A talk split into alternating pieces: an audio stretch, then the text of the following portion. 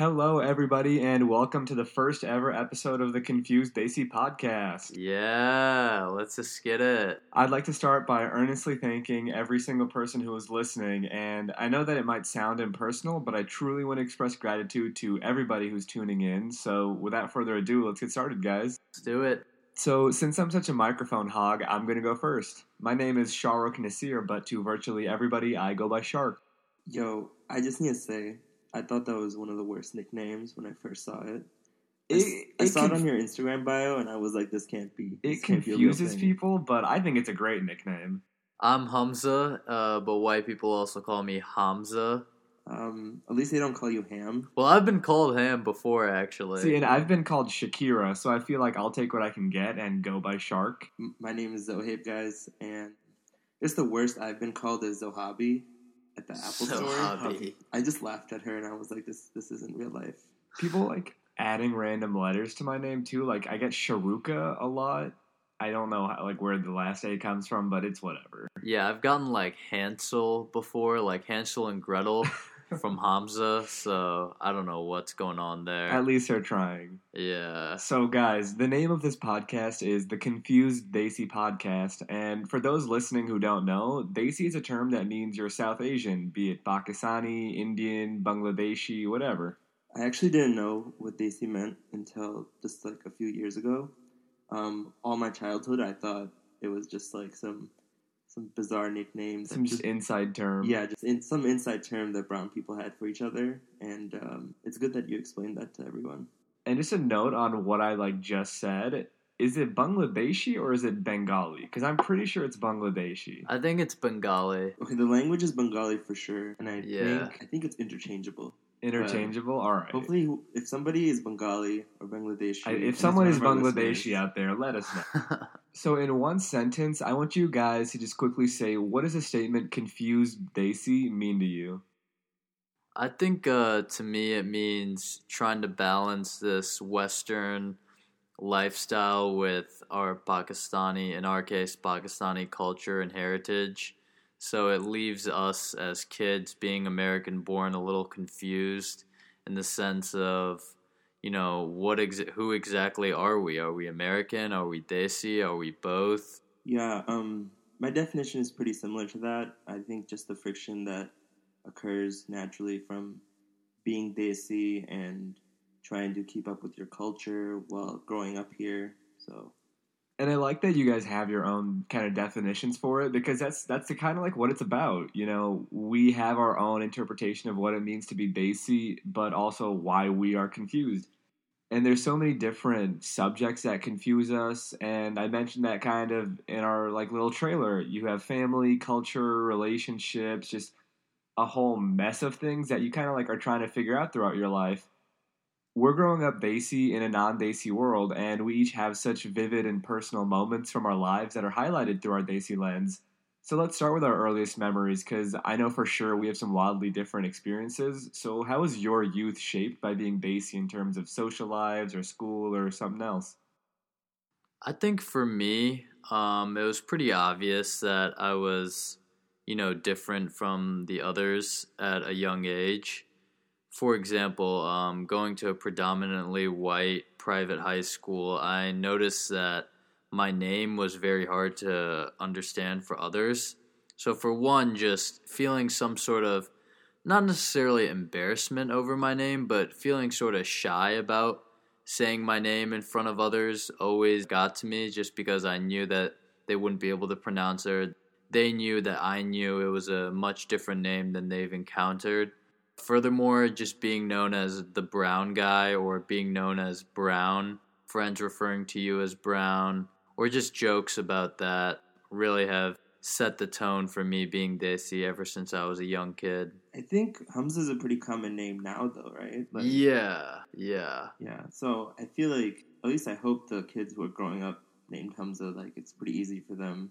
For me, I, I went to Islamdi school, which is, for those of you who don't know, it's a private Muslim school in St. Louis. And um, so I didn't really have to feel any like difference until like I got to middle school. That's when I went to a public middle school. So at least in elementary school, it was just like we were all Desi. you know, we all had our like kebab sandwiches, and some people had like biryani. For What was lunch. what was the lunches like? Did the school provide lunches? I don't even remember that. I don't think so because I always remember taking food from home. So yeah, it, it you couldn't really tell that you were that different from everyone else. It just seemed normal because you know it was the people you were surrounded with. yeah, exactly. Like you know, we would pray, and yeah, we we really. I didn't even know that there was like this whole like different experience out there. And I think it was definitely a little more different for me because my earliest memories are when we used to live in Dubai. And so What a flex! I know, right? Yeah, I was like kind of three years old when I lived there, so no big deal. So yeah, living in Dubai, you're kind of surrounded by so many different ethnicities. Like people, there's a lot of expats who live there, and a majority of people who live in Dubai are Muslims. So schools would go from like I think I remember schools would go Saturday to Wednesday, and you'd have Thursday and Friday as your Yeah, yeah, they have that weird calendar. Like when I was visiting, I was like, this this isn't. I vividly remember watching Drake and Josh, and Drake being like, "Yeah, it's Saturday night. We're gonna go out." And I was like, "Whoa, Americans have a Saturday night? What's that like?" Because that that was our Monday. That was the start of our week. And so, living in Dubai, you're surrounded by so many different people who are kind of like you, but not exactly like you, and that was kind of comforting because you know we were all Muslim, even though we had our own individual identities. But when I moved to America, like I was born in America, so when we moved back, we lived in this tiny little town in Iowa, and I I'm pretty sure I was the only brown kid. Like me and my brother were the only brown people in this little school. Wait, wait, wait. I have a question. Yes. So you grew up in Dubai. Was there ever any point where like an Arabic person or anybody was like, "You're not from here"? Because like you're not, not, really, UAE? but I I do remember there was this one kid who just refused to believe I was born in America. It was really weird. Like I was like, no, like I was from Washington D.C. because that's what my parents told me. They, were, they weren't going to tell me I was from Fairfax, Virginia. Like that'd be confusing. They're just like, oh The yeah, you're from you're from Washington D.C. And like he just never acknowledged that I was born in America, and that was kind of annoying. But it's it's whatever now. And so living in America again, I had this little British accent and and the first time I kind of noticed that I was different was we were in fifth grade, all right? It was Mrs. Cress's class in Riverdale Heights Elementary School. name drop if she's still Na- there. Right, name drop. Mrs. Cress, if you're listening to this, hey, what's up? Um, so we were playing this like alphabet game where we were going around the room saying something relevant to some letter of the alphabet or whatever. I don't really remember at this point.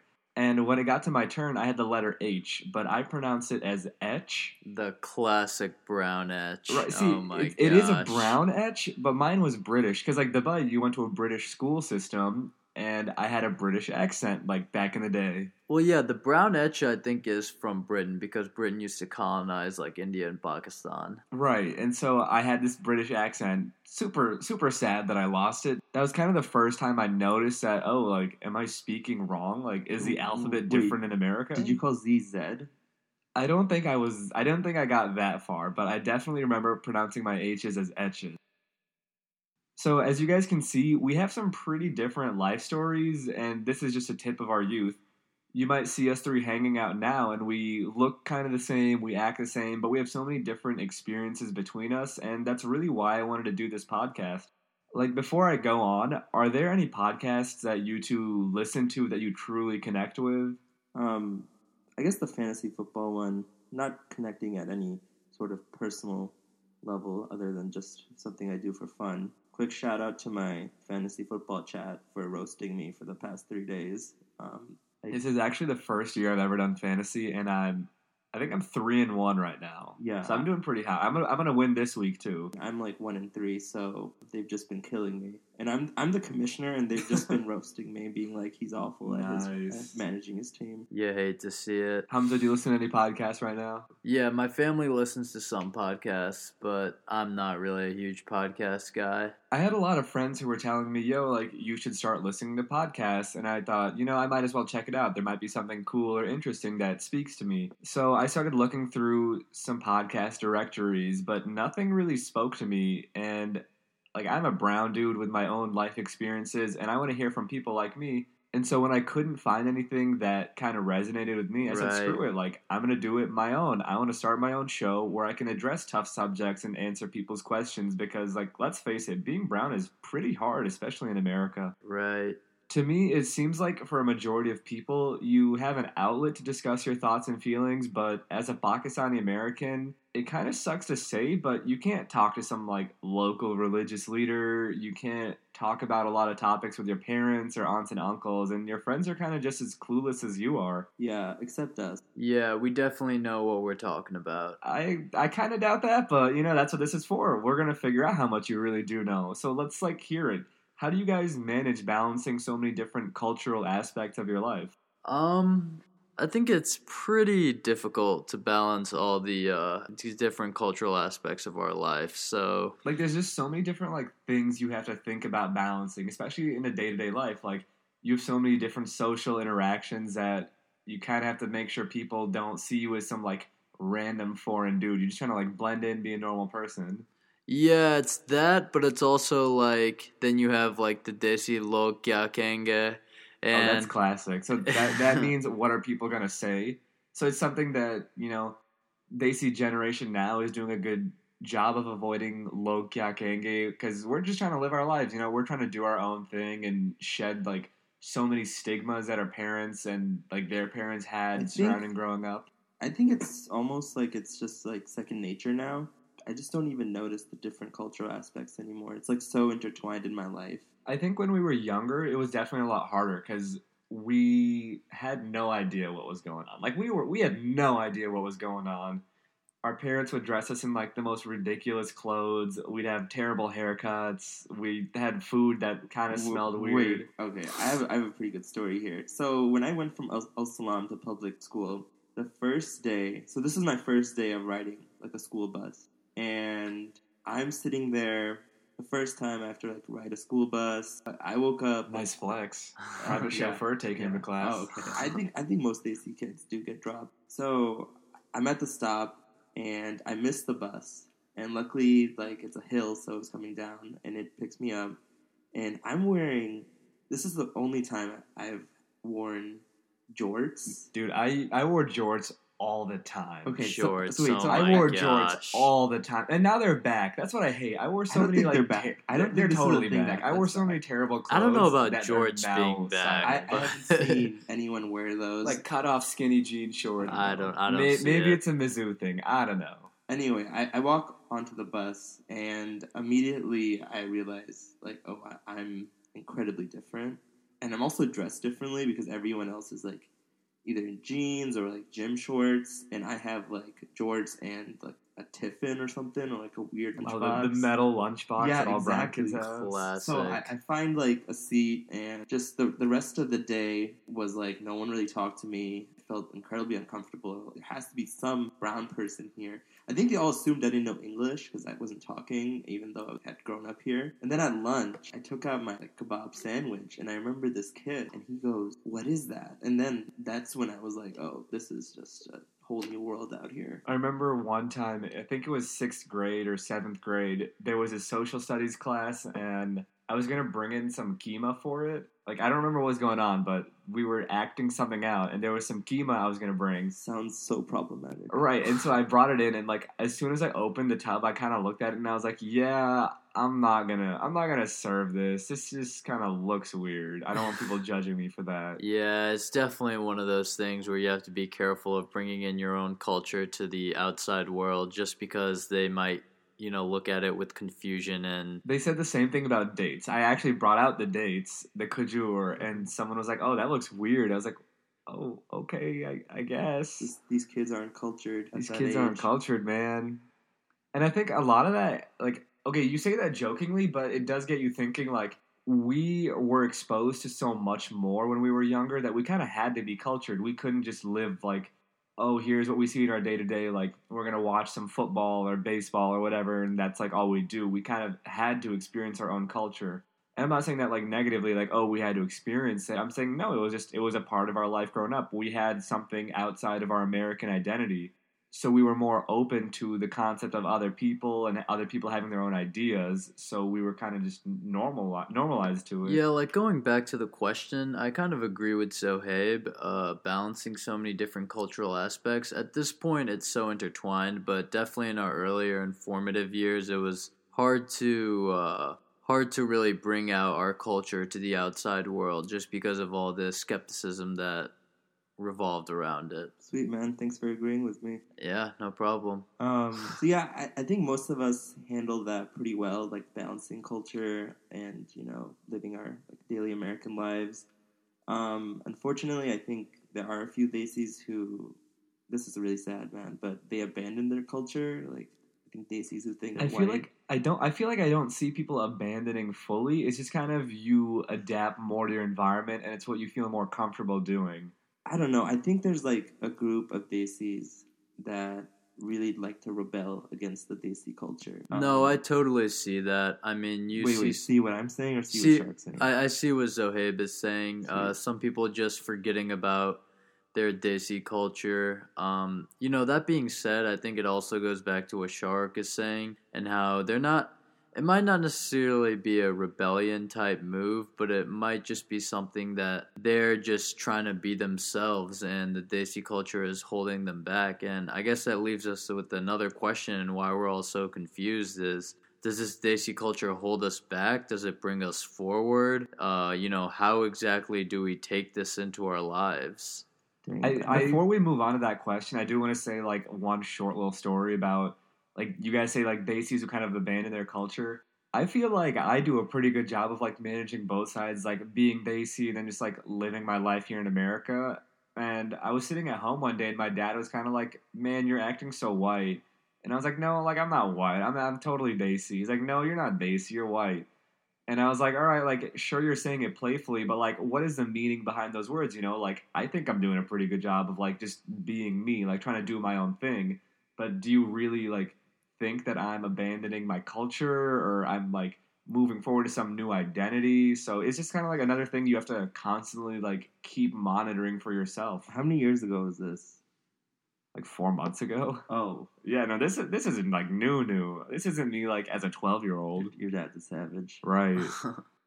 So on to Hamza's question about does being Desi hold you back? Does it push you forward? Anyone want to start? Dude, that's a really deep question, honestly. But uh, I think definitely being Desi, at least for me, I think it helps me. It moves me forward. You just grow, and you can just learn about yourself and your culture. I think it really makes you more uh, of a diverse person. Yeah, I'm definitely gonna agree. I feel like when you're younger, you think being Desi holds you back. And I'm gonna talk for a solid minute, and I'm gonna tell you why. You push back when you're a kid because you see all these people around you celebrating things like Christmas, and you can't go out to Christmas parties when you're a kid because your parents are worried, like, oh, what's yeah, going on? you feel different. you you feel different, kind of left out because you're not participating in these things, especially since a lot of these like school events kind of center around holidays like that. You have Easter break or egg hunting, then like again Christmas break. People don't like call it winter break. And so when you're a kid, you think being Desi is holding you back because you can't participate. But as you grow up, you realize you watch different types of TV shows or movies. You can read a different language because that's your religion. You eat different types of food, and it kind of just expands what you're exposed to. And so you can look at things in a less like aversive way. You look at something and you think, hey, I can resonate more with this. And those examples aren't like direct representative for every person since we all have different experiences. So I think when you're a kid, you kind of push back against it, you kind of rebel until you find a way that you are able to manage both aspects of your life. And that's something you kind of realize when you're in your late teens or early 20s or for some people even like late 20s. It's it's still something you have to find out like a personal journey. I think you did a better job answering it than I did. I mean, of course, I'm me.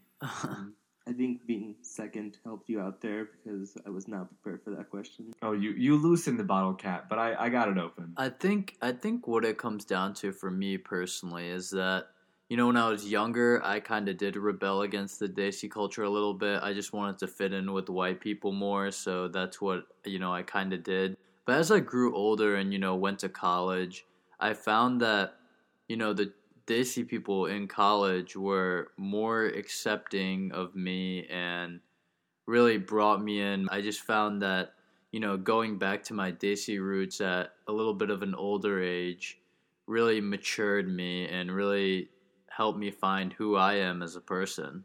I definitely agree about being Desi in college, but I will say I wasn't a part of any like Desi Student Association, like Well, Pak- well, Pakistani Mizzou, Student Association. Well, at Mizzou, they don't even have that.